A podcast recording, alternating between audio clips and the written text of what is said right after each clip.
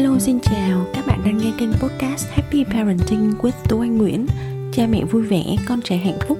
Mình là Tú Anh, mình là mẹ của hai bạn nhỏ sinh năm hai không một tám và hai không một chín. Gia đình mình đang sống tại thành phố Hồ Chí Minh. Mình là một parent coach, chuyên gia tư vấn phụ huynh, đồng thời là một chuyên gia đào tạo phụ huynh về dạy con tích cực. Các bạn có thể kết nối với mình tại happy parenting chấm vê en, trên Facebook, trên Instagram và trên cả trang web cùng tên happy parenting chấm vê en nhé.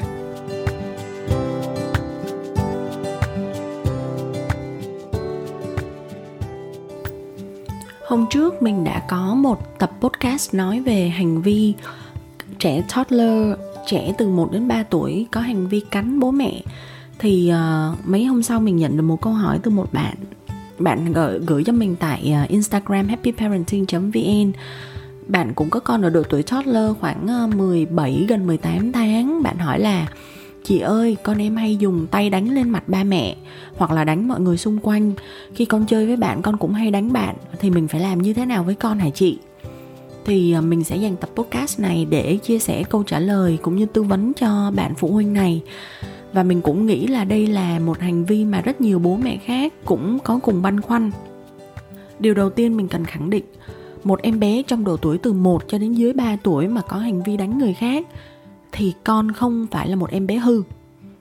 Theo giáo sư nhà tâm lý học Joan Durant, các hành vi hung hãn như là cắn, đánh, đá ở lứa tuổi từ một đến ba là hành vi bình thường theo sự phát triển của con. Tức là đây là một hành vi được mong đợi, nếu mà nó xảy ra là hoàn toàn bình thường. Mình rất là hiểu cảm giác bất lực và cả cảm giác có thể là xấu hổ của bố mẹ khi mà con có hành vi đánh bố mẹ, hoặc khi mà cho con đi ra ngoài công cộng, ra ngoài sân chơi và con đánh các bạn khác. Thì thật sự nếu mà mình mà là mẹ của một em bé nhỏ mà hay đánh như vậy thì mình cũng cảm thấy xấu hổ lắm. Nhưng mà hãy cố gắng bình tâm một chút, tại vì không phải chỉ có một mình em bé nhà bạn là có hành vi này đâu. Bản thân mình thì mình cũng đã bị vài lần con gái mười bốn tháng của mình đánh bột bột vào mặt mình ấy. Mà không chỉ đánh một lần đâu. Mình nghĩ là từ hồi khoảng mười, mười hai, mười ba tháng là con mình lâu lâu cũng có hành vi như vậy. Vậy thì khi mà con có hành vi hay đánh người khác thì có ba thứ quan trọng nhất mình muốn nhấn mạnh. Thứ nhất là không đánh lại con. Thứ hai là không quát mắng to tiếng với con. Và thứ ba là bạn cũng không nên phạt con úp mặt vào tường hay là đứng phạt góc time out khi mà con có hành vi đánh. Vậy thì chúng ta nên làm gì? Cái việc quan trọng nhất đó là nên dạy con tôn trọng người khác bằng cách là hãy thể hiện rằng bố mẹ, người lớn là chúng ta cũng tôn trọng con. Ngay cả khi con có hành vi chưa đúng đắn và con cần phải được dạy bảo và hướng dẫn, mình vẫn phải dạy con một cách đầy tôn trọng. Ở lứa tuổi toddler này á, thì thông thường là con sẽ có những lý do liên quan đến mặt cảm xúc mà con chưa thể tự giải bày được. Con chưa có đủ khả năng ngôn ngữ này, con chưa có đủ khả năng để hiểu được những cái cảm xúc mà con đang trải qua ở trong đầu. Thì thật ra bố mẹ rồi người lớn, ông bà trong nhà không thể nào bảo con là hãy ngừng cái việc đánh người khác đi bằng cách là mình đi mình đánh con để phạt con vì cái hành vi đó. Khi mà càng đánh con á, thì con sẽ hiểu là à, bố mẹ làm như vậy với mình được, tức có nghĩa là mình cũng ở đây làm giống như bố mẹ. Ở độ tuổi toddler từ một đến ba tuổi, con học tất cả mọi việc qua cách quan sát hành vi của người lớn. Chứ cái việc mà chúng ta nói với con như thế nào nó sẽ không hiệu quả bằng cái việc là chúng ta thể hiện ra và chúng ta demo cho con thấy hành động của chúng ta. Ở độ tuổi toddler thì phần vỏ não trước trán của con là nơi điều khiển những hành vi con người của con đó, thật sự là còn đang phát triển rất là sơ khai và còn cần rất là nhiều năm nữa để có thể hoàn thiện. Chính bản thân con của chúng ta cũng đang phải tự đấu tranh với rất nhiều cảm xúc ở trong đầu. Mà những cảm xúc đó thật sự rất khó với con, con không thể hiểu là con đang cảm thấy cái gì.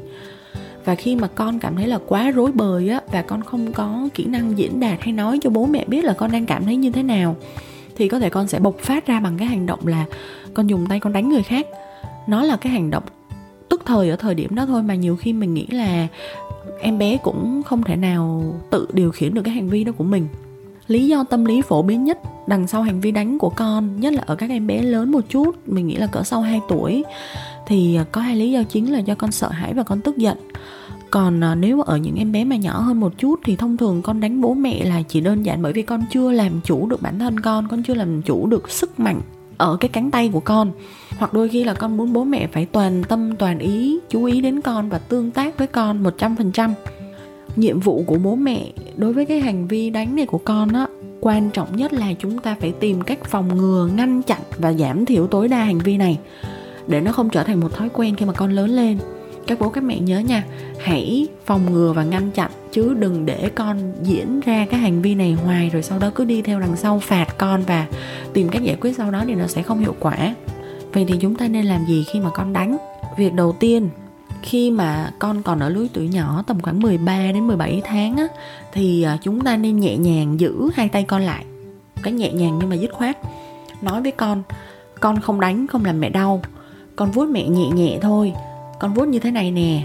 Và đó là cách mình làm với con mình. Sau đó mình sẽ cầm tay con, mình sẽ chỉ cho con cách là vuốt lên mặt mình, hoặc là vuốt lên tay, vuốt lên người. Xong rồi khi mà vuốt như vậy thì mình sẽ nói với con là à, đây là vuốt nhẹ, vuốt nhẹ này, con không làm mẹ đau nhé, con không làm mạnh nhé.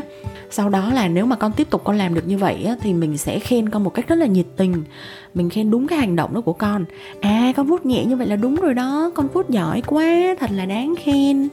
Theo thời gian á, thì con sẽ hiểu là với cái hành vi tốt mà được khen như vậy thì con sẽ rất là thích làm được nhiều lần, bởi vì sẽ được mẹ khen cái hành vi đó của con. Cách thứ hai, bạn có thể thử là khi mà con có hành vi đánh á, đứng dậy và ngay lập tức bỏ đi chỗ khác khi mà con đánh mình. Không không bỏ đi ra ngoài, không nhốt con một mình ở trong phòng nha. Mình chỉ đi ra một góc khác, coi như là không tương tác gì với con. Và nói với con là mẹ sẽ đi chỗ khác để con không làm mẹ đau nữa, mình sẽ nói chuyện sau. Khi mà làm như vậy á, thì con sẽ hiểu là mỗi khi mà con có hành vi đánh thì con sẽ không có khán giả và không có ai phản hồi lại. Con làm như vậy là không một ai chú ý đến con nữa cả, mẹ sẽ đi ra chỗ khác ngay lập tức. Và sau đó khi mà con đã vui vẻ, bình tĩnh trở lại và quay lại uh, chơi với mình, thì uh, mình có thể dạy con vuốt nhẹ này và khen ngợi khi mà con làm được cái việc là vuốt nhẹ, sờ nhẹ vào người khác. Còn trong trường hợp khi mà con có hành vi đánh một bạn nhỏ khác, thì việc đầu tiên là hãy hướng tất cả sự chú ý của mẹ vào cái bạn nhỏ bị đánh trước tiên. Thì khi làm như vậy con sẽ hiểu là mình không thể trở thành trung tâm của sự chú ý khi mà mình đánh một bạn khác. Sau khi mà chúng ta đảm bảo là bạn nhỏ bị đánh đã ổn, thì mình có thể mang con ra chỗ khác, giúp con bình tĩnh lại và trò chuyện nhẹ nhàng với con, giúp con điều tiết cảm xúc. Và tất nhiên là cũng tránh phạt, hoặc là to tiếng, hoặc là bỏ rơi con khi mà con làm như vậy. Bởi vì nếu mà chúng ta to tiếng hay bỏ rơi con thì cảm xúc tiêu cực của con sẽ càng ngày bị dồn nén càng nhiều hơn, chứ nó cũng không giúp con bớt được cái hành vi là đánh người khác hay là đánh bạn khác. Sau đó thì chúng ta nên khuyến khích con xin lỗi bạn của con. Nhưng nếu thật sự là con chưa sẵn sàng để xin lỗi bạn và con không muốn thì cũng đừng quá ép buộc con. Bố mẹ có thể thường xuyên demo diễn tả bằng cách là mình hãy chủ động xin lỗi con những khi nào mà mình làm sai. Kể cả những khi mà bố mẹ có to tiếng quát nạt con ở nhà, nhưng mà sau đó chúng ta nhận ra rằng là chúng ta đã không đúng khi mà chúng ta quát nạt con như vậy, thì chúng ta nên xin lỗi con. Bằng cách đó thì con sẽ hiểu là à, ai cũng sẽ có lúc làm sai cả, bố mẹ mình cũng sẽ có lúc làm không đúng và bố mẹ sẵn sàng xin lỗi mình. Vậy thì từ đó về sau, nếu như mà con nhận ra là con làm sai thì con sẽ sẵn sàng xin lỗi người khác. Còn khi mà con đã lớn hơn một chút rồi á, thì bố mẹ hãy giúp con giao tiếp và giúp con hiểu đúng về cảm xúc mà con đang trải qua, bằng cách là bố mẹ có thể mớm cho con những cái câu hỏi là yes no question, ví dụ như là à, những câu hỏi là có hoặc không, để con có thể trả lời được và giao tiếp được với bố mẹ. Em bé từ khoảng mười tám tháng tuổi trở lên á, thì mình nghĩ là con hoàn toàn có thể hiểu được là bố mẹ nói gì, và khi bố mẹ hỏi thì con sẽ trả lời được. Chẳng hạn như là mình có thể hỏi con là có phải con đánh bạn là vì bạn lấy đồ chơi của con phải không? Hay là mình có thể hỏi là có phải con đánh mẹ vì con muốn mẹ tập trung nghe lời con nói đúng không? Hay là có phải con đánh bố vì bố cứ mãi xem điện thoại mà bố không trả lời con nên con đánh bố có phải không? Thì những lúc đó là chúng ta tạo cơ hội để con, thứ nhất là được giao tiếp, được trả lời với chúng ta này. Cái thứ hai là chúng ta diễn dịch dùm con cái cảm xúc mà con đang trải qua. Chúng ta diễn tả hộ con, cho con biết là cái suy nghĩ của con như vậy là có phải như vậy hay không. Ý tiếp theo á, chúng ta có thể làm đó là hãy công nhận cảm xúc của con và hướng dẫn con cách làm đúng. Công nhận cảm xúc của con là sao? Tức là khi mà sau khi hỏi và hiểu được là con đang cảm thấy như thế nào thì chúng ta hãy lặp lại. Mẹ biết là con đang sợ, con được quyền sợ nhưng con không được đánh mẹ. Hoặc có thể nói là mẹ hiểu là con đang tức giận vì bạn đó trêu con. Khi mà con tức giận thì con có thể đánh vào cái gối này, chứ con không được làm người khác đau, con không đánh người khác nhé. Thì mình nghĩ là có một cái việc quan trọng là bố mẹ có thể tự đặt ra cái giới hạn nào là được phép cho con, và cho con được xả trong giới hạn đó. Ví dụ như là khi con tức giận mà bố mẹ nghĩ là ổn thì hãy chỉ cho con cách đánh vào gối, cách đánh vào chăn. Hoặc là bố mẹ nếu cảm thấy là ok thì có thể hướng dẫn là con hãy đi vào phòng con và con hét lên nếu như mà con cảm thấy rất là tức. Những cách đó là tùy bố mẹ thôi, bố mẹ cảm thấy là cách nào ok với nhà mình thì cứ làm như thế.